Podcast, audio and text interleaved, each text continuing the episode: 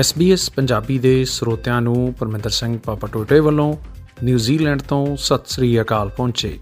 ਕੌਮਾਂਤਰੀ ਖਬਰਸਾਰ ਦੇ ਇਸ ਬੁਲੇਟਿਨ ਵਿੱਚ ਆਪ ਸਾਰਿਆਂ ਦਾ ਬਹੁਤ-ਬਹੁਤ ਸਵਾਗਤ।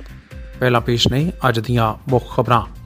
British member parliament Sardar Tanmanjeet Singh Dhesi ਨੇ ਉਥੋਂ ਦੀ ਪਾਰਲੀਮੈਂਟ ਵਿੱਚ ਕਿਸਾਨ ਮੁੱਦਿਆਂ ਤੇ ਕੀਤੀ ਚਰਚਾ।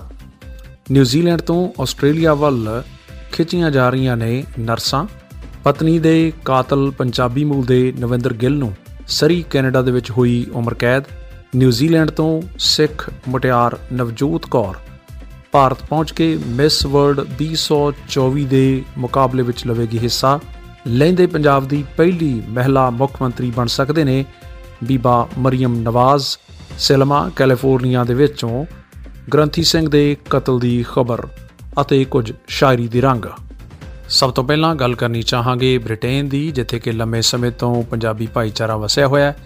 ਪੰਜਾਬ ਅਤੇ ਹਰਿਆਣਾ ਦੀਆਂ ਸਰਹੱਦਾਂ ਤੇ ਚੱਲਦੇ ਕਿਸਾਨ ਅੰਦੋਲਨ ਦੀ ਗੂੰਜ ਅੰਤਰਰਾਸ਼ਟਰੀ ਪੱਧਰ ਤੇ ਪਹੁੰਚਦਿਆਂ ਹੋਇਆ ਹੁਣ ਬ੍ਰਿਟੇਨ ਦੀ ਪਾਰਲੀਮੈਂਟ ਤੱਕ ਪੁੱਜ ਗਈ ਹੈ।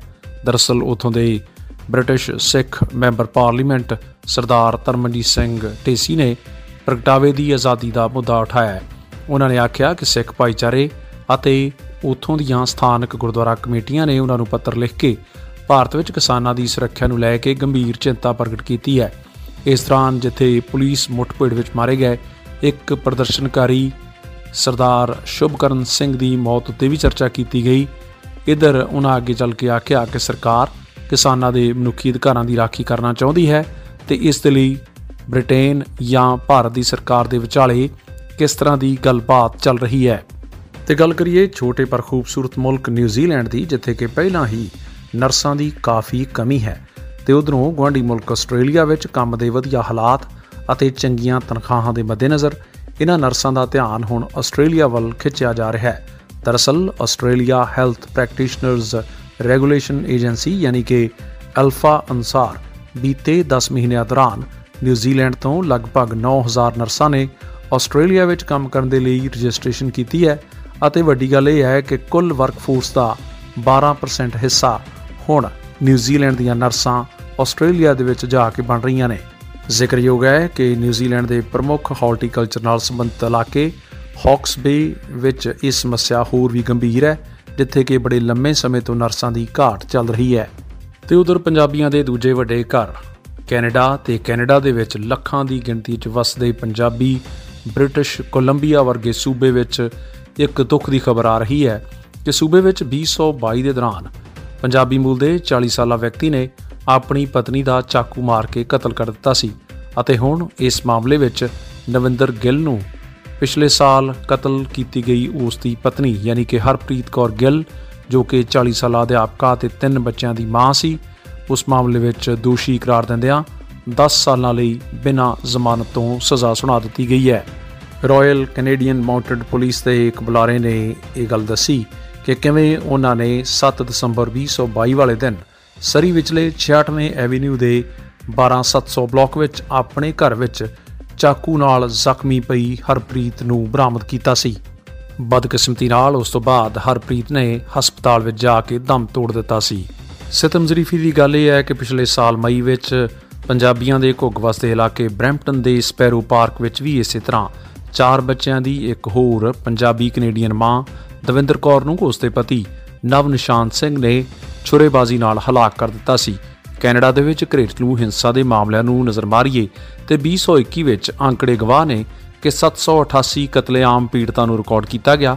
ਇਹਨਾਂ ਵਿੱਚੋਂ 90 ਕਤਲ ਨਜ਼ਦੀਕੀ ਸਾਥੀਆਂ ਦੁਆਰਾ ਹੀ ਕੀਤੇ ਗਏ। ਤੇ ਉਧਰ ਪੰਜਾਬ ਨਮੂਲ ਦੀ ਮਟਿਆਰ 9 ਮਾਰਚ ਨੂੰ ਭਾਰਤ ਵਿੱਚ ਹੋਣ ਜਾ ਰਹੀ ਮਿਸ ਵਰਲਡ 2024 ਪ੍ਰਤੀਯੋਗਤਾ ਲਈ ਨਿਊਜ਼ੀਲੈਂਡ ਤੋਂ ਭਾਰਤ ਪੁੱਜ ਗਈ ਹੈ। ਦੱਸ ਦਈਏ ਕਿ ਨਿਊਜ਼ੀਲੈਂਡ ਦੀ ਨੁਮਾਇੰਦਗੀ ਕਰਨ ਵਾਲੀ ਨਵਜੋਤ ਕੌਰ 6ਵੀਂ ਪ੍ਰਤੀਭਾਗੀ ਹੋਏਗੀ। ਉਸ ਨੂੰ ਆਪਣੀ ਇਸ ਉਪਲਬਧੀ ਤੇ ਬਹੁਤ ਮਾਣ ਹੈ ਅਤੇ ਉਸ ਨੇ ਲਗਭਗ 2 ਸਾਲ ਨਿਊਜ਼ੀਲੈਂਡ ਦੀ ਪੁਲਿਸ ਦੇ ਵਿੱਚ ਵੀ ਸੇਵਾ ਨਿਭਾਈ ਹੈ। ਤੇ ਖਬਰ ਲੈਂਦੇ ਪੰਜਾਬ ਤੋਂ, ਜਿੱਥੇ ਕਿ ਪਾਕਿਸਤਾਨ ਮੁਸਲਿਮ ਲੀਗ ਨਵਾਜ਼ ਯਾਨੀ ਕਿ PMLN ਦੀ ਉਮੀਦਵਾਰ ਬੀਬਾ ਮਰੀਮ ਨਵਾਜ਼ ਨੇ ਪੰਜਾਬ ਦੀ ਪਹਿਲੀ ਮਹਿਲਾ ਮੁੱਖ ਮੰਤਰੀ ਬਣ ਕੇ ਇਤਿਹਾਸ ਰਚ ਦਿੱਤਾ ਹੈ। ਉਹ ਨਵਾਜ਼ ਸ਼ਰੀਫ ਦੀ ਧੀ ਨੇ 50 ਸਾਲਾ ਉਮਰ ਦੀ ਮਰੀਮ ਚੋਣਾਂ ਦੌਰਾਨ 220 ਵੋਟਾਂ ਦੇ ਨਾਲ ਜੇਤੂ ਠਹਿਰੇ ਸਨ, ਜਿੱਥੇ ਕਿ ਉਹਨਾਂ ਨੇ ਸੁੰਨੀ ਇਤਿਹਾਦ ਕੌਂਸਲ ਦੇ ਉਮੀਦਵਾਰ ਰਾਣਾ ਆਫਤਾਬ ਅਹਿਮਦ ਉੱਤੇ ਜਿੱਤ ਦਰਜ ਕੀਤੀ ਸੀ। ਅਤੇ ਦੁਨੀਆ ਦੇ ਥਾਣੇਦਾਰ ਕਹਾਉਂਦੇ ਅਮਰੀਕਾ ਦੇ ਪੰਜਾਬੀਆਂ ਨਾਲ ਭਰੇ ਸੂਬੇ ਕੈਲੀਫੋਰਨੀਆ ਦੇ ਸੈਲਮਾ ਟਾਊਨ ਤੋਂ ਇੱਕ ਮੰਦਭਾਗੀ ਖਬਰ ਸਾਹਮਣੇ ਆ ਰਹੀ ਹੈ, ਜਿੱਥੇ ਕਿ ਗੁਰਦੁਆਰਾ ਸਾਹਿਬ ਦੇ ਗ੍ਰੰਥੀ ਸਿੰਘ ਦੀ ਬੀਤੀ ਰਾਤ 10:30 ਵਜੇ ਦੇ ਕਰੀਬ ਕਿਸੇ ਅਣਪਛਾਤੇ ਵਿਅਕਤੀ ਨੇ ਗੋਲੀ ਮਾਰ ਕੇ ਹੱਤਿਆ ਕਰ ਦਿੱਤੀ ਹੈ। ਗ੍ਰੰਥੀ ਸਹਿਬਾਨ ਸਰਦਾਰ ਰਾਜ ਸਿੰਘ ਉਸ ਵਕਤ ਗੁਰਦੁਆਰਾ ਸਾਹਿਬ ਦੇ ਬਾਹਰ ਟਹਿਲ ਰਹੇ ਸਨ, ਜਦੋਂ ਕਿ ਇਸ ਮੌਕੇ ਕਤਲ ਕਰਨ ਤੋਂ ਬਾਅਦ ਹਮਲਾਵਰ ਫਰਾਰ ਹੋਣ ਦੇ ਵਿੱਚ ਸਫਲ ਰਿਹਾ। ਇਹ ਵੀ ਖਬਰ ਤੁਹਾਡੇ ਨਾਲ ਸਾਂਝੀ ਕਰ ਲਈਏ ਕਿ ਸਾਊਦੀ ਅਰਬ ਦੀ ਸਰਕਾਰ ਨੇ ਵਿਦੇਸ਼ੀ ਕਾਮਿਆਂ ਨੂੰ ਨੌਕਰੀ ਦੇਣ ਨਾਲ ਸੰਬੰਧਿਤ ਨਿਯਮਾਂ ਵਿੱਚ ਬਦਲਾਅ ਕੀਤਾ ਹੈ। ਦਰਅਸਲ, ਇਨ੍ਹਾਂ ਕਾਮਿਆਂ ਨੂੰ ਸ਼ੋਸ਼ਣ ਤੋਂ ਬਚਾਉਣ ਦੇ ਵਾਸਤੇ ਇਹ ਤਬਦੀਲੀ ਦਰਜ ਕੀਤੀ ਗਈ ਹੈ। ਗਲਫ ਨਿਊਜ਼ ਦੇ ਹਵਾਲੇ ਨਾਲ ਇਹ ਗੱਲ ਸਾਂਝੀ ਕਰੀਏ ਕਿ ਘਰੇਲੂ ਕਰਮਚਾਰੀਆਂ ਦੀ ਭਰਤੀ ਨੂੰ ਲੈ ਕੇ ਆਪਣੇ ਨਾਗਰਿਕਾਂ ਨੂੰ ਸਾਊਦੀ ਅਰਬ ਦੀ ਸਰਕਾਰ ਨੇ ਹੁਕਮ ਦਿੱਤਾ ਹੈ ਕਿ 24 ਸਾਲ ਤੋਂ ਘੱਟ ਉਮਰ ਦਾ ਕੋਈ ਵੀ ਵਿਅਕਤੀ ਅਣਵਿਆਹਿਆ ਘਰੇਲੂ ਕਰਮਚਾਰੀ ਦੇ ਤੌਰ ਤੇ ਨੌਕਰੀ ਨਹੀਂ ਕਰ ਸਕਦਾ। ਇਨਾ ਹੀ ਨਹੀਂ, ਇਸ ਦੇ ਵਜੋਂ ਕੰਮ ਪ੍ਰਦਾਨ ਕਰਨ ਵਾਲੇ ਵਿਅਕਤੀ ਨੂੰ ਭਾਰਤ ਦੇ ਮਨੁੱਖੀ ਸਰੋਤ ਮੰਤਰਾਲੇ ਅਤੇ ਨਾਲ-ਨਾਲ ਭਰਤੀ ਦਫ਼ਤਰ ਨੂੰ ਸੂਚਿਤ ਕਰਨ ਵਾਸਤੇ ਅਰਜ਼ੀ ਜਮ੍ਹਾਂ ਕਰਵਾਉਣੀ ਪਵੇਗੀ। ਇੱਕ ਅੰਦਾਜ਼ੇ ਮੁਤਾਬਕ ਸਾਊਦੀ ਸਰਕਾਰ ਦੇ ਇਹਨਾਂ ਨਵੇਂ ਨਿਯਮਾਂ ਦਾ ਅਸਰ ਲਗਭਗ 26 ਲੱਖ ਭਾਰਤੀ ਕਾਮਿਆਂ ਉੱਤੇ ਪਵੇਗਾ। ਇਹ ਵੀ ਯਾਦ ਕਰਾਉਣਾ ਚਾਹਾਂਗੇ ਕਿ ਨਵੇਂ ਨਿਯਮਾਂ ਮੁਤਾਬਕ ਘਰੇਲੂ ਨੌਕਰ ਦੇ ਰੋਜ਼ਾਨਾ ਕੰਮ ਦੇ ਘੰਟੇ 10 ਘੰਟੇ ਨਿਰਧਾਰਤ ਕੀਤੇ ਗਏ ਨੇ ਅਤੇ ਹਫ਼ਤਾਵਾਰੀ ਭੁਗਤਾਨ ਦੇ ਨਾਲ ਉਸ ਨੂੰ 24 ਘੰਟੇ ਆਰਾਮ ਕਰਨ ਦਾ ਹੱਕ ਵੀ ਹੋਵੇਗਾ। ਆਖਰ ਵਿੱਚ ਭਾਰਤ ਦੇ ਵਿਦੇਸ਼ ਮੰਤਰੀ ਐਸ ਜੈ ਸ਼ੰਕਰ ਹੁਣਾਂ ਦੇ ਉਸ ਬਿਆਨ ਦੀ ਸਾਂਝ ਪਾਉਂਦੇ ਚੱਲਾਂਗੇ, ਜਿਸ ਦੇ ਵਿੱਚ ਉਹਨਾਂ ਆਖਿਆ ਸੀ ਕਿ ਭਾਰਤ ਚੀਨ ਸੰਬੰਧਾਂ ਲਈ ਸੰਤੁਲਨ ਦੀ ਸਥਿਤੀ ਤੇ ਪਹੁੰਚਣਾ ਅਤੇ ਇਸ ਨੂੰ ਬਰਕਰਾਰ ਰੱਖਣਾ ਇੱਕ ਵੱਡੀ ਚੁਣੌਤੀ ਹੈ। ਇਹ ਉਹ ਜ਼ਿਕਰ ਇਸ ਕਰਕੇ ਕਰ ਰਹੇ ਸਨ ਕਿ ਆਉਂਦੇ ਸਮਿਆਂ ਦੇ ਵਿੱਚ ਪੂਰਬੀ ਲਦਾਖ ਦਾ ਸਰਹੱਦੀ ਵਿਵਾਦ ਹੱਲ ਹੁੰਦਾ ਨਜ਼ਰ ਨਹੀਂ ਆ ਰਿਹਾ। ਹਾਲ ਦੀ ਘੜੀ ਰਾਇਸਨਾ ਡਾਇਲੌਗ ਦੇ ਇੱਕ ਚਰਚਾ ਸੈਸ਼ਨ ਵਿੱਚ ਸ਼੍ਰੀ ਜੈਸ਼ੰਕਰ ਆਖਦੇ ਨੇ ਕਿ ਦਵੱਲੇ ਢਾਂਚੇ ਅਧੀਨ ਮੁੱਦਿਆਂ ਨੂੰ ਰੋਕਣ ਲਈ ਚੀਨ ਦੀਆਂ ਚਾਲਾਂ ਵਿਰੁੱਧ ਚੌਕਸ ਰਿਹਾ ਜਾ ਸਕਦਾ ਹੈ।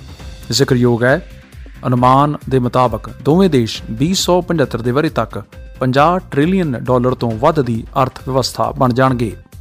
ਆਖਰ ਵਿੱਚ ਸਰਜੀਤ ਪਾਤਰ ਉਹਨਾਂ ਦੇ ਇਸ ਖਿਆਲ ਦੇ ਨਾਲ ਦਿਓ ਆ ਗਿਆ, ਤੇਰਾ ਦਿੱਤਾ ਫੁੱਲ ਵੀ ਸੀਨੇ ਦਾ ਖੰਜਰ ਹੋ ਗਿਆ। ਸੋਚਿਆ ਨਾ ਸੀ ਕਦੇ, ਇਉਂ ਹੋਏਗਾ ਪਰ ਹੋ ਗਿਆ। ਫੁੱਲ ਤੋਂ ਮੈਂ ਅੱਗ ਬਣਿਆ, ਅੱਗ ਤੋਂ ਹੋਇਆ ਮੈਂ ਨੀਰ। ਤੜਪਿਆ, ਲੁੱਛਿਆ ਬਹੁਤ, ਫਿਰ ਸਿੱਲ ਪੱਥਰ ਹੋ ਗਿਆ ਜਿਸ ਨੂੰ ਰੋਕਣ ਵਾਸਤੇ ਮੈਂ ਰੋਕ ਰੱਖੇ ਹਿੱਕ ਤੇ। 100 ਦਿਨਾਂ ਰਾਤਾਂ ਦੇ ਪਈਏ ਉਹ ਵੀ ਆਖਰ ਹੋ ਗਿਆ, ਦੋਸਤੀ ਕੀ, ਦੁਸ਼ਮਣੀ ਕੀ, ਜ਼ਿੰਦਗੀ ਕੀ, ਮੌਤ ਕੀ, ਜਦ ਨਜ਼ਰ ਬਦਲੀ ਤੇਰੀ, ਸਭ ਕੁਝ ਬਰਾਬਰ ਹੋ ਗਿਆ। ਪਰਮਿੰਦਰ ਨੂੰ ਇੱਥੇ ਦਿਓ ਇਜਾਜ਼ਤ। SBS ਪੰਜਾਬੀ ਦੇ ਸਰੋਤਿਆਂ ਨਾਲ ਅਗਲੇ ਹਫ਼ਤੇ ਹੋਵੇਗੀ ਮੁਲਾਕਾਤ। ਮਿਹਰਬਾਨੀ।